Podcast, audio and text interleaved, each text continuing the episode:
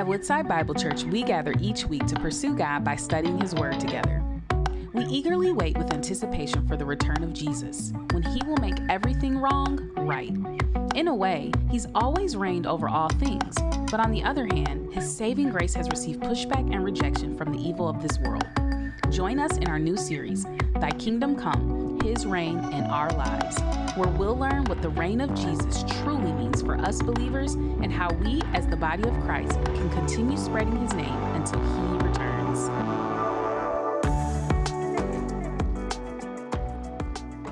I remember a long time ago when my oldest daughter was just five years old. we were at the Troy campus, just finished the 11:30 service, and we were in the lobby, and you know, people mill about the lobby, sort of like how you guys do at the end of the service. Just sit and talk, or stand and talk, and you move to the lobby and talk. We were doing that, and people had started to leave, and we were still talking, and we had just taken our eyes off of her just for a moment, just to talk to somebody. And all of a sudden, we turn around, and she's gone. She's like nowhere to be seen.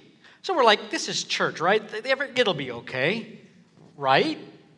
Maybe. And so we look in the lobby. She's not in the lobby. We go into the sanctuary. She's not in the sanctuary. We go back down the children's wing, thinking she went back to play with toys. She's not there. She's not in the bathroom. She's not upstairs. She's not anywhere. And then all of a sudden, your mind is reeling with all of these things that your mind is concocting when you're desperate, right? All the things that can go wrong, all the places that this thing could go to. And you're like, you're freaking out. We're outside thinking maybe she went outside, and we're looking all over. Other people are helping her, trying to find out where she is, and we're like, she's nowhere.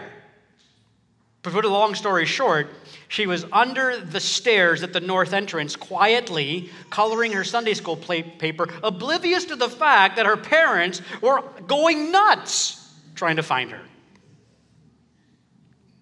That thing lasted probably 10 minutes, maybe.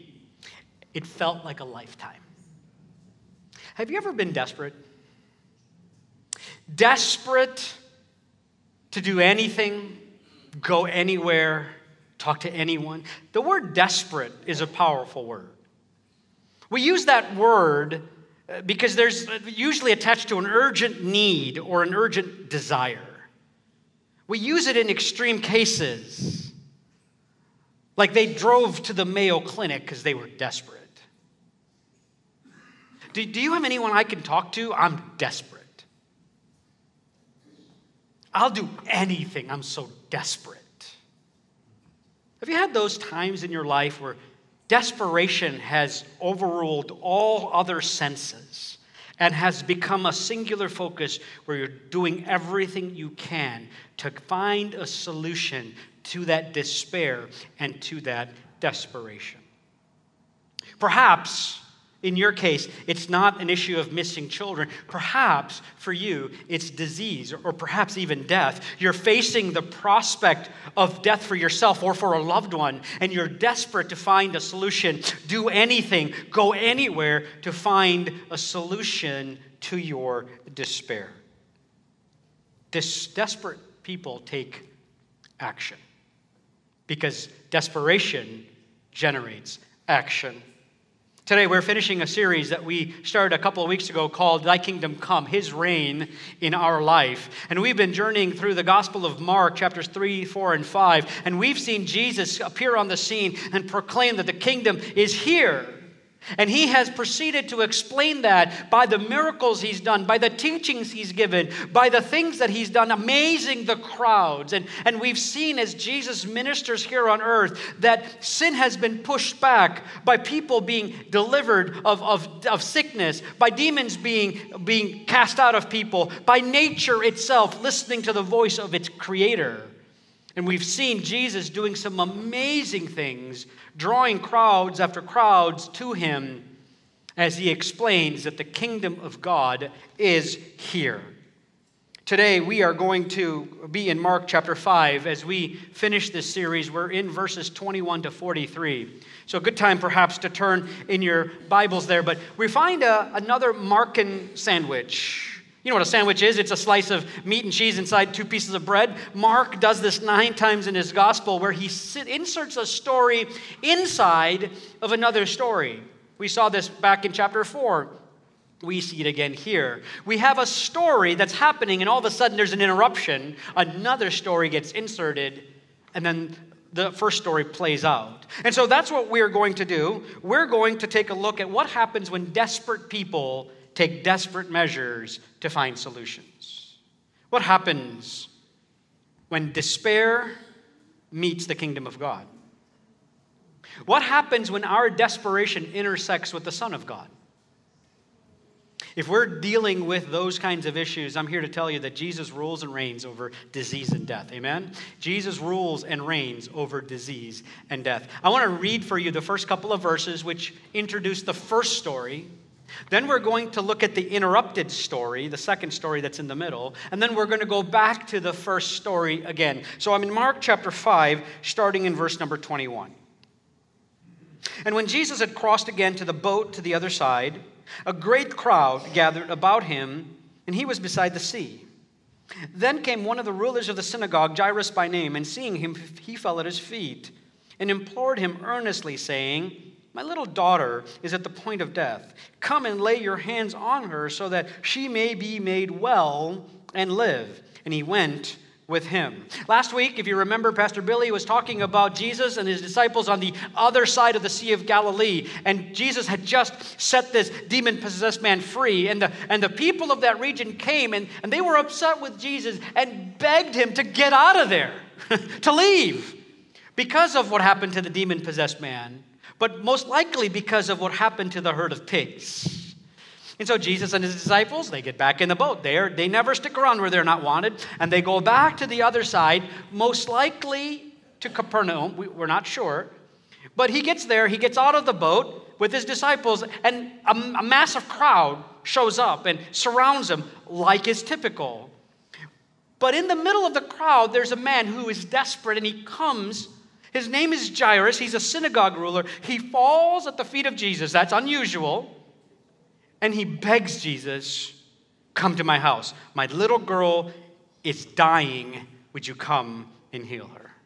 Jesus says, Sure, I'll come. And so this crowd and Jesus and Jairus start to move to Jairus' house. And as they do, they're interrupted by another desperate story. We have a desperate woman who is reaching out to touch Jesus. What happens when desperate people intersect with the Son of God? Well, we find that dignity is restored. We see that dignity is restored. I'm going to pick up the story in the middle of verse 24. and a great crowd followed him and thronged about him. And there was a woman who had a discharge of blood for 12 years, who had suffered much under many physicians and had spent all that she had and was no better, but grew but rather grew worse. She had heard the reports about Jesus and came up behind him in the crowd and touched his garment. For she said, If I touch even his garments, I will be made well. And immediately the flow of blood dried up, and she felt in her body that she was healed of her disease. So here, here's the central story. Here's the interrupted story. A woman who's had uterine hemorrhaging for 12 years. 12 long years. According to Leviticus chapter 15, a person who has an issue of blood like this is unclean, which means she's outcast which means she can't have social interactions. It means she can't go worship in the synagogue or the temple. It means she can't be touched. It means she can't marry or stay married. We don't know her situation, but we do know that, all, that she is defined by her disease. For 12 years, she has spent all her money trying to get better. But instead of getting better, she's gotten worse. It hasn't helped. And so all we know about this woman is that she has no name, she has no money, she has no position, she has no status, she has no dignity, she has nothing. She is absolutely desperate to find a solution to her problem. She will go anywhere, do anything, talk to anyone if she could find a solution to the curse that has cast her out of society. Have you ever been that desperate? So desperate to do anything For her, all hope presumably had been lost until she had heard the stories of a man who had started to heal people. All of a sudden, hope that had died bloomed in her heart, and she's concocting a plan. She can't go face to face with Jesus. Her uncleanness, her shame, that won't allow her to go face to face in boldness. So she decides she's going to sneak up through the crowd in the back and somehow touch, just touch, the hem of his garment.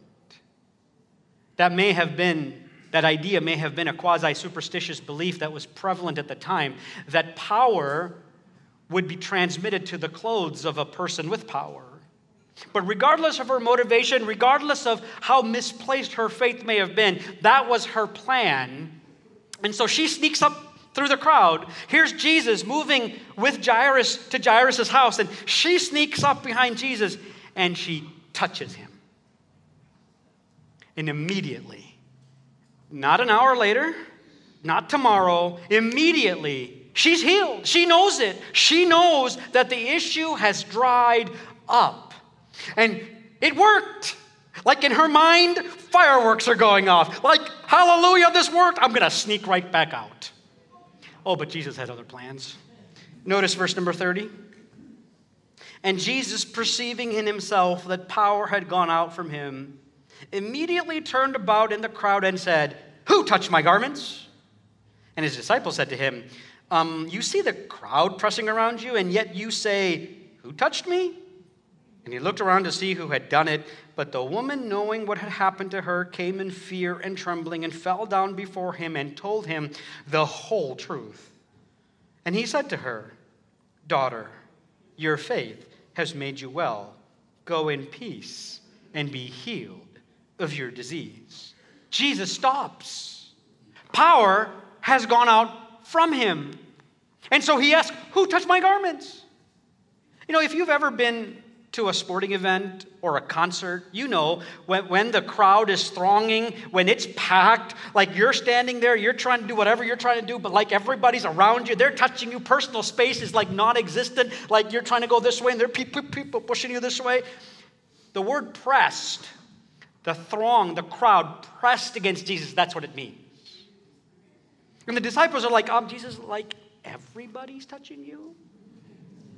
Like they're scratching their head. By the way, in Luke, it says Peter asked that question. Of course it's Peter, right? Of course, of course it's Peter.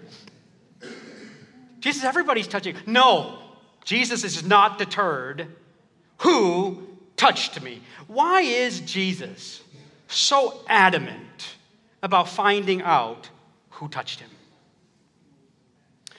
You see, there are some here. Perhaps this is not the service. It's probably the 8:30 service. So, uh, but there are some who come who want a casual contact with Jesus.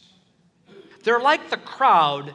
They just want to be around Jesus, rub shoulders with Jesus, and exit. Like, like if they just come to church or do devotions or check the box, that, that's enough for a blessing, right? right? Now, if you think that way, let me just tell you that is not the heart of Jesus. There are others who are like this woman. They want a quick fix. They want to come in, get their blessing, and go out. Like there's some of you sitting right here who've snuck in the back, you find your blessing, and you leave. No contact, no community, no relationship, nothing. You sneak in and you sneak out.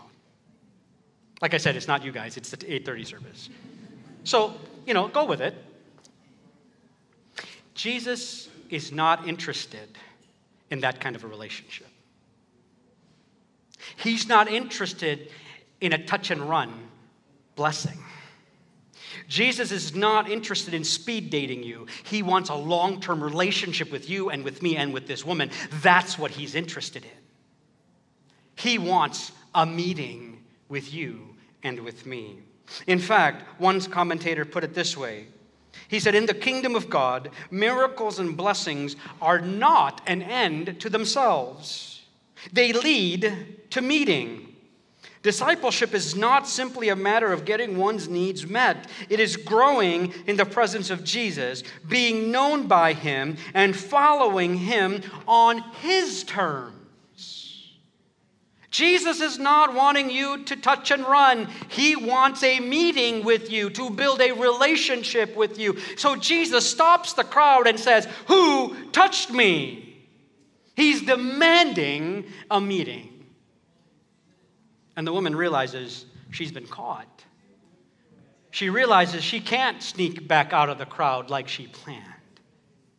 And she comes forward in fear and in trembling. And you can't blame her, can you? She's been suffering with this trauma, with this curse for 12 long years. The very fact that she's in the crowd would have been grounds for severe punishment.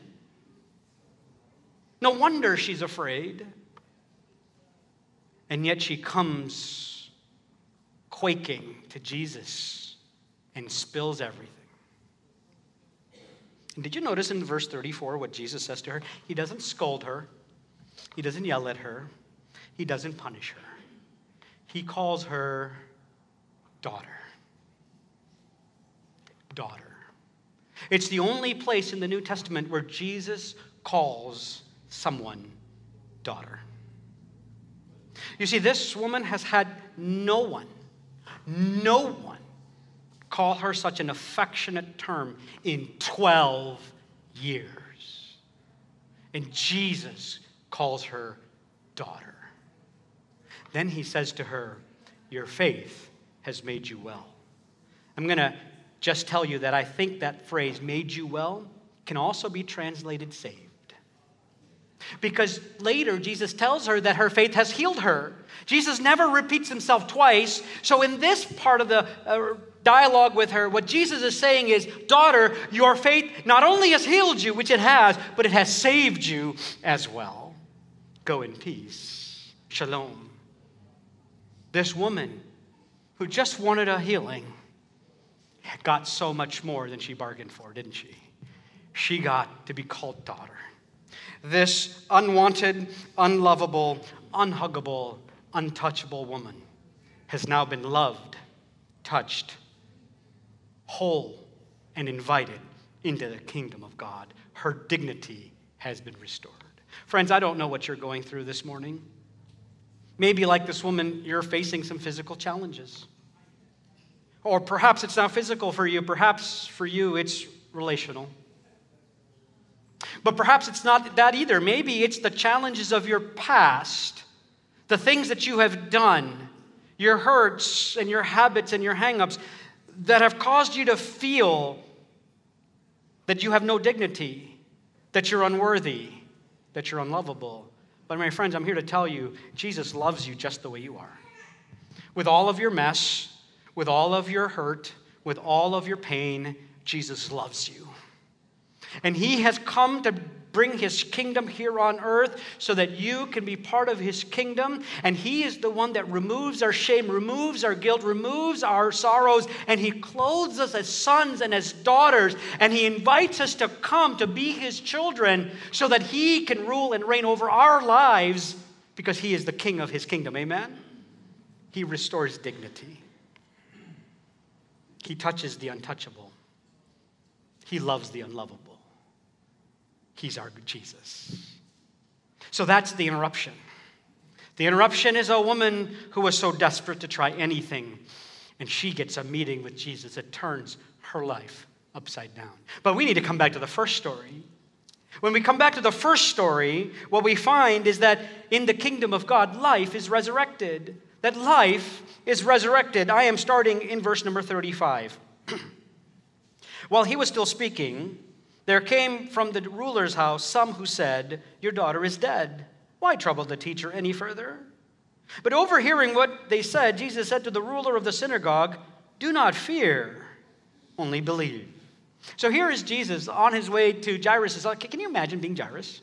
Just put yourself in Jairus' shoes. You've come from home, you found Jesus, you've, you've like, you've abased yourself before him. You're begging him at his feet to come heal your daughter who's dying. She's clinging to death, and he's agreed, he's on his way, and all of a sudden he stops.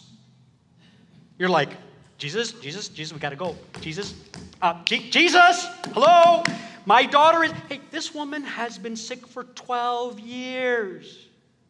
What's another hour gonna do? right? That's what I'm thinking. She can wait another hour. My daughter is sick. That's more important. That's urgent. Jesus, come on, can't we hurry this along? Oh, don't tell me I'm the only one that thinks like that. You see, I make plans and I give God that plan and say, Lord, stamp it. I got it. Just, just bless this plan. Anybody? Oh, there's more of you than at 8:30. That's awesome. Praise God. We make plans and then we write out the time schedule. We said in three months, Lord, I need this, and in four months, I next week. Like we have it all mapped out. Jesus, bless it. I find that Jesus is never worried about my problem the way I am. That bothers me because it's important to me. And I also find that Jesus is never in a hurry, ever. You know, Jesus is never early. I wish he would be. Come on, Jesus. Can't we hurry this along? He's also never late. He's always on time. Not my time, not your time, his time. He's always perfectly on time. I can't imagine what Jairus must have been thinking when those people from his house came and told him his daughter had died, most likely his only child. The love of his life. You parents, you know what it would feel like if someone came to you and said, Your child has died.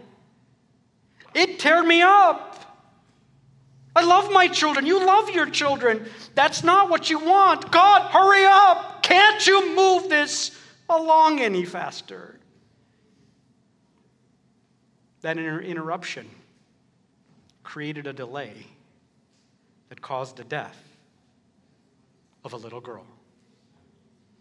But that delay taught Jairus and teaches you and me something about faith.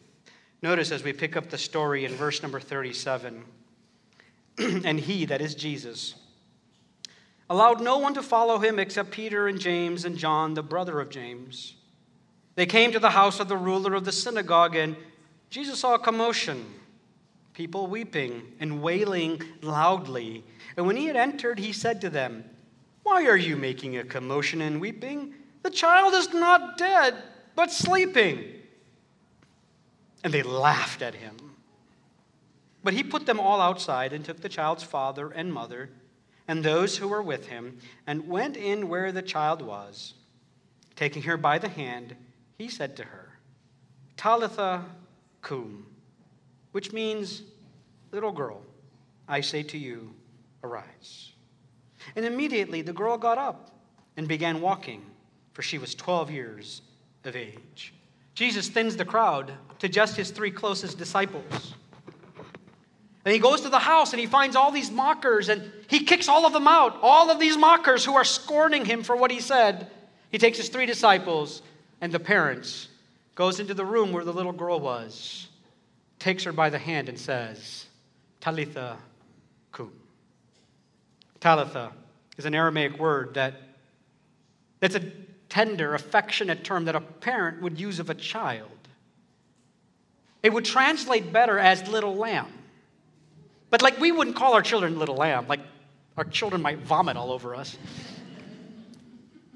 It would be better translated in our culture as sweetheart. Jesus takes her hand so gently, so tenderly, says to her, Sweetheart, it's time to get up.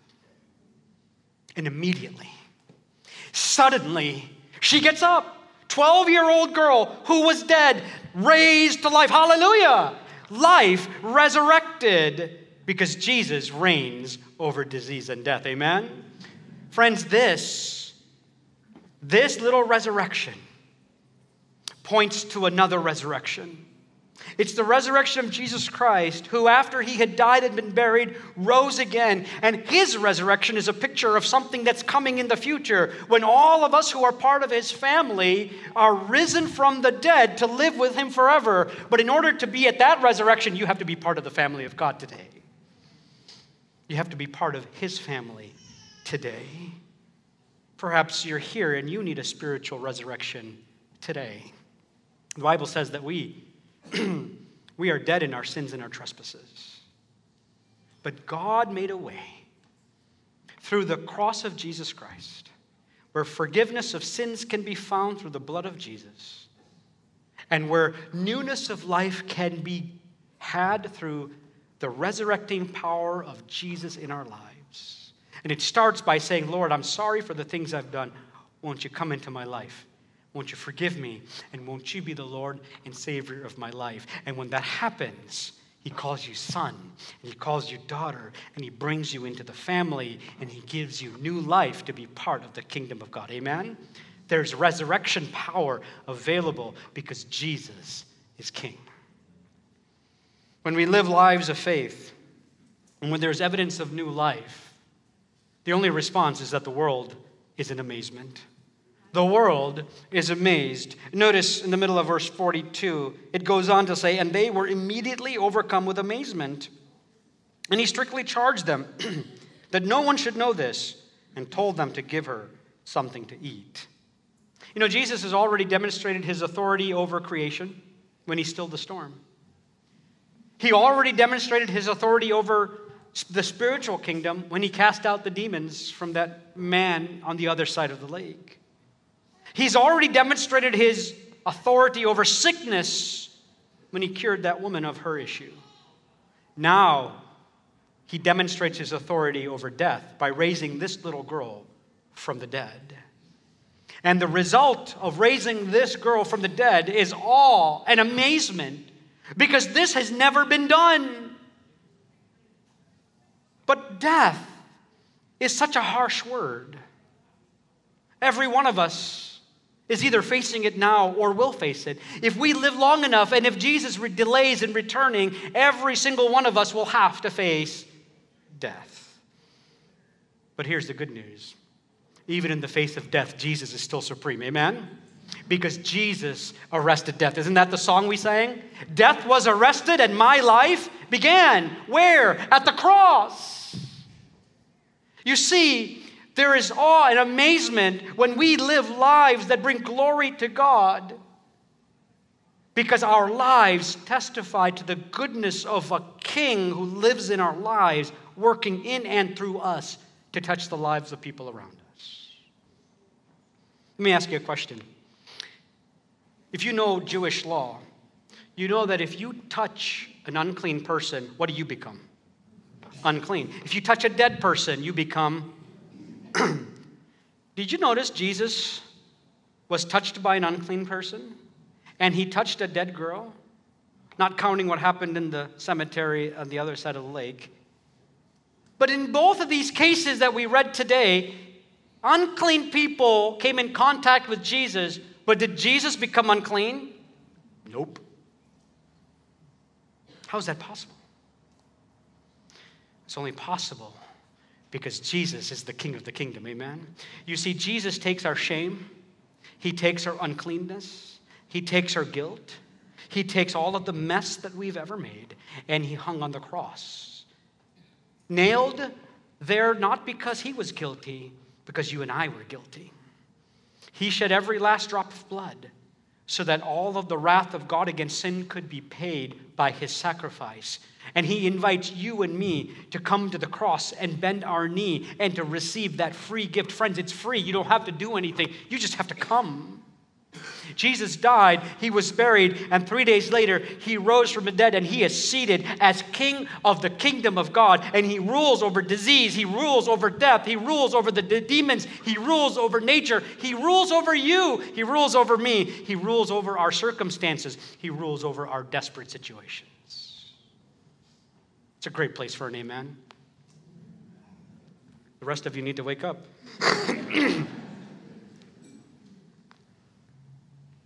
Jesus reigns over disease and death. But keep in mind that Jesus may not choose to answer your prayer. It may be that the disease you've come in contact with is a disease that Jesus has chosen not to heal you of.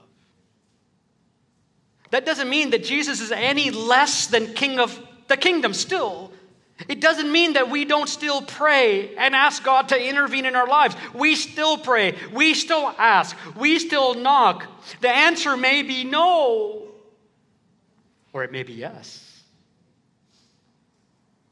But, friends, are we following Jesus for what we can get out of him? Or is he enough? Is he enough? Pastor Billy told a story this past Wednesday at the pipeline study, and so I'm stealing it from him, but it's a story I couldn't stop thinking about. It was a time when he was an unbeliever. He had snuck into the back of a church and took a seat in the back row, only to find that there's an old woman who had gotten up to give a testimony, and here's what she said. She said, I want to thank my church family for praying for me because I've been battling cancer. But I just wanted to update you that the doctors have told me that they are going to stop the treatments because none of it is working. So the cancer is going to kill me. There's nothing I can do about it. She goes on to say, The thing is, I'm not dead yet. So the Lord has plans for me today. My job is to be obedient to the Lord today and every single day he gives me breath in my lungs. Thank you for praying for courage and confidence for me and for my husband. I'm just grateful for the work that the Lord has done in my life. Jesus did not answer this woman's prayer. He took her home. But you notice in her testimony, that didn't drive her away from Jesus did it? No, it drove her closer to Jesus. It caused her to hold on to him tighter, clinging to him, so that she can live for him today and every day that God gives her for his glory. Oh, that hit me. I don't have that C word, but am I even thinking along those lines?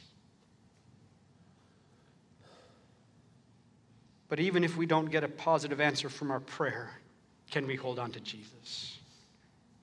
Every week or so, I get a, some of you do too, you get a little prayer letter in the email. Lori so faithfully puts this out. There are 34 line items on here, 34 line items that come from all of you, our church family. There's, there's cancer on here, strokes on here, people who have fallen and broken bones on here. There's relational issues, other, all sorts of malady, malady issues. There's a woman who had a car accident and she's gone into the hospital and she's got rods in her femur, a metal plate in one side of her pelvis, screws in her hips. This woman is in pain. But the one that got me was the very first bullet. A second grader has a brain tumor. Lori puts a hyphen and then she writes these words God knows. God knows. God knows what you're going through. God knows what you're going God knows what you're going through. Can he answer every single one of these prayer requests, church? Okay, you didn't hear me. I'm going to say it slower because this is not a trick question. Can God answer every single one of these prayer requests? Yes, absolutely. Does he have to? If he doesn't, is he still enough? Is he still worthy? Is he still king? Oh, it's hard. Don't get me wrong. It's hard. It's not easy to say those words when you're in pain. It's easy when, it's, when you're not in pain. But when your loved one is sick and they're dying, and you're watching a spouse or a child waste away, and you're begging God, Jesus, won't you just come and heal my child, my spouse? My friend. And he says, No. Is he still enough? I hope and pray that you will say he's enough, that he's still worthy of worship, that he still rules over all creation, that he rules and reigns over disease and over death. You know why? Because while we may not receive that answer today, and while healing may not come today, there is a day coming. Church, there's a day coming. On that day when he splits the sky, when he comes, there won't be any more disease, amen? There won't be any more death. There won't be any more tears. There will just be Jesus, and he will be enough, amen? And on that day, we will rejoice and we will enjoy him forever. Father, Lord, we are so thankful for who you are, that you are enough. That if you don't answer another prayer, you're still enough. Because you did the greatest thing for us that we could have ever asked, and that is you saved us. You bought us out of the slave pit of death and sin, and you brought us into the kingdom of light to rule and to reign together with you. And that's enough. But Father, I'm just going to selfishly pray for all of my brothers and sisters here and who are watching, even for these folks who are on this prayer list, Lord. Very selfishly, Lord, we're in pain and we need you. We're hurting and we need you. We're sick and we need you. Because you're the only answer to our problems. You're the only one who can do what we cannot do. So, Lord, in the midst of our desperation, would you intersect our lives with your power, with your glory, with your mercy, and with your grace? That no matter what the answer might be, that we would hold on to you, knowing that you rule and reign over all. Father, for anyone who might be here this morning who doesn't know you, may today be the day where you rescue them out of the kingdom of darkness and bring them into the kingdom of light that you would convict them of their sins and convince them of the truth of who you are. We'll thank you for who you are, that you are Jesus, King of the kingdom of God. And it's in his mighty, matchless, and powerful name that we pray. And all God's people said, Amen. Thank you for joining us as we study God's Word together. We would love to hear how God is moving in your heart and get you connected into the Woodside Bible Church family head to woodsidebible.org slash connect to introduce yourself today.